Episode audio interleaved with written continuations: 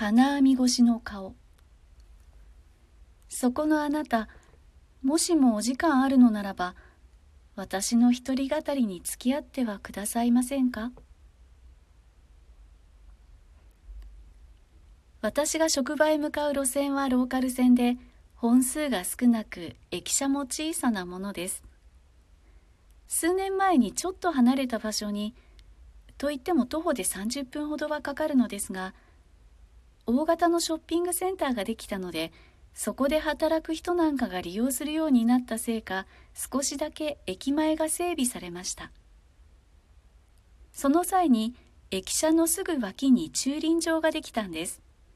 昼間は係員さんがいるんですが夕方6時を回ると無人になってしまう。そんな駐輪場です。その頃の私は仕事が忙しくて職場を出るのが夜10時を回ってしまうことも珍しくありませんでした。さすがにその時間になるとホームにいる人も少なく私は本を読みながら時間を潰すのが常でした。駐輪場には防犯のためか光源の強い照明が設置されていてそれが私にはありがたかったですね。ある日いつものように人のまばらなホームで本を開きながら電車がやってくるのを待っていた私は何気なく駐輪場の方へ視線を向けました。いえ特に理由があったわけではありません。本当になんとなくです。駅構内と駐輪場の間は金網で仕切られているんですがそこにじっとこちらを見ている人物がいることに気がつきました。その時は誰かを待っていてやってくる電車を気にしているんだろうとそのまま到着した電車に乗って帰りました。以来金網越しに同じ人物をよく見かけるようになりました。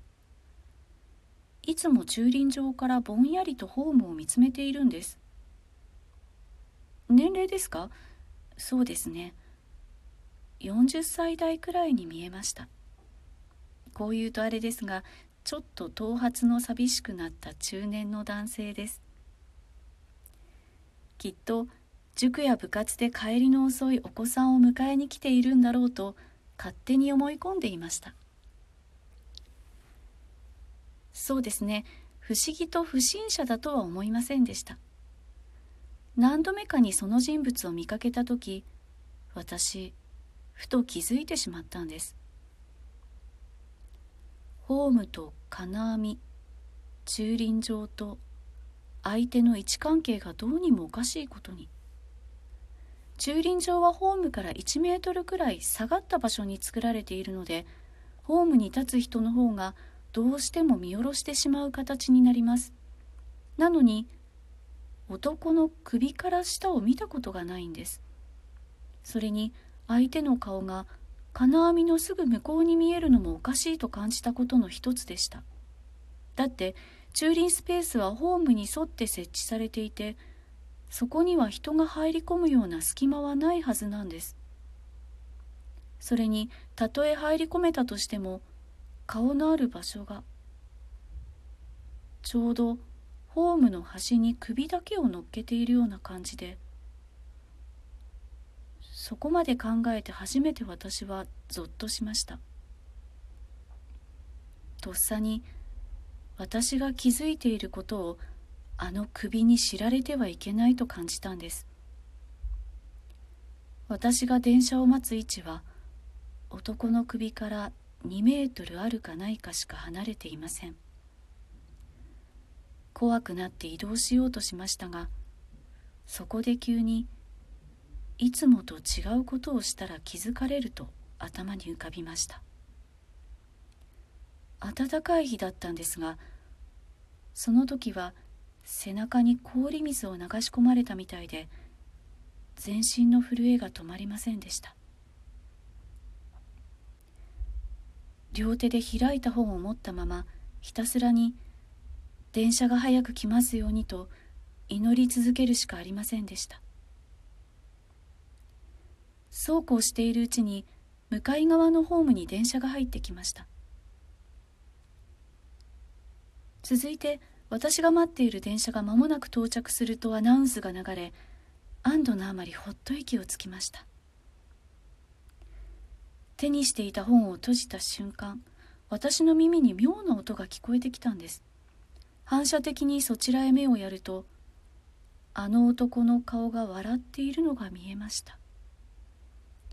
今までただぼんやりとホームを見ているだけだったのに大きく目と口を開いて笑っているんです。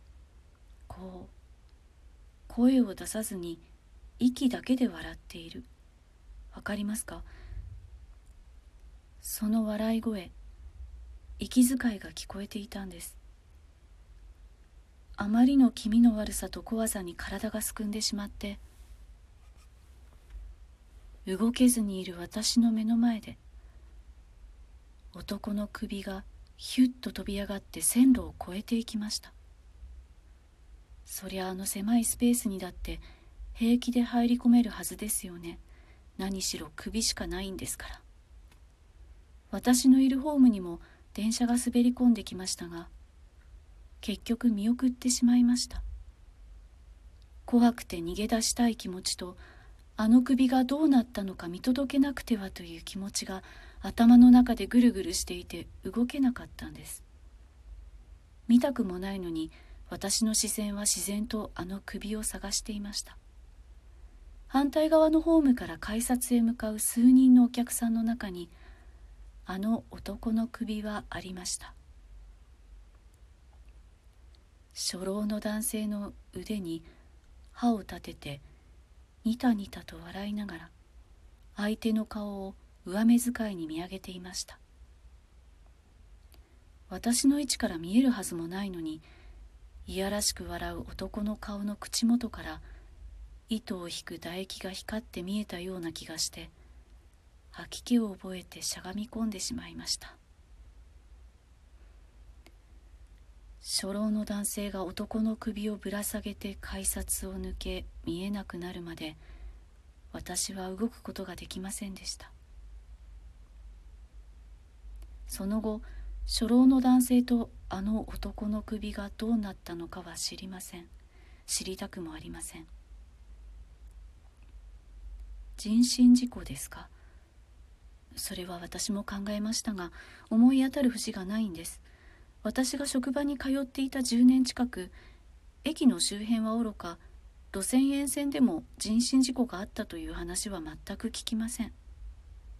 それに駐輪場ができるまでそんなものは見たことがなかったんです。今は職場も変わったのでその駅を利用することはなくなりましたが電車を使うのは苦手になりました。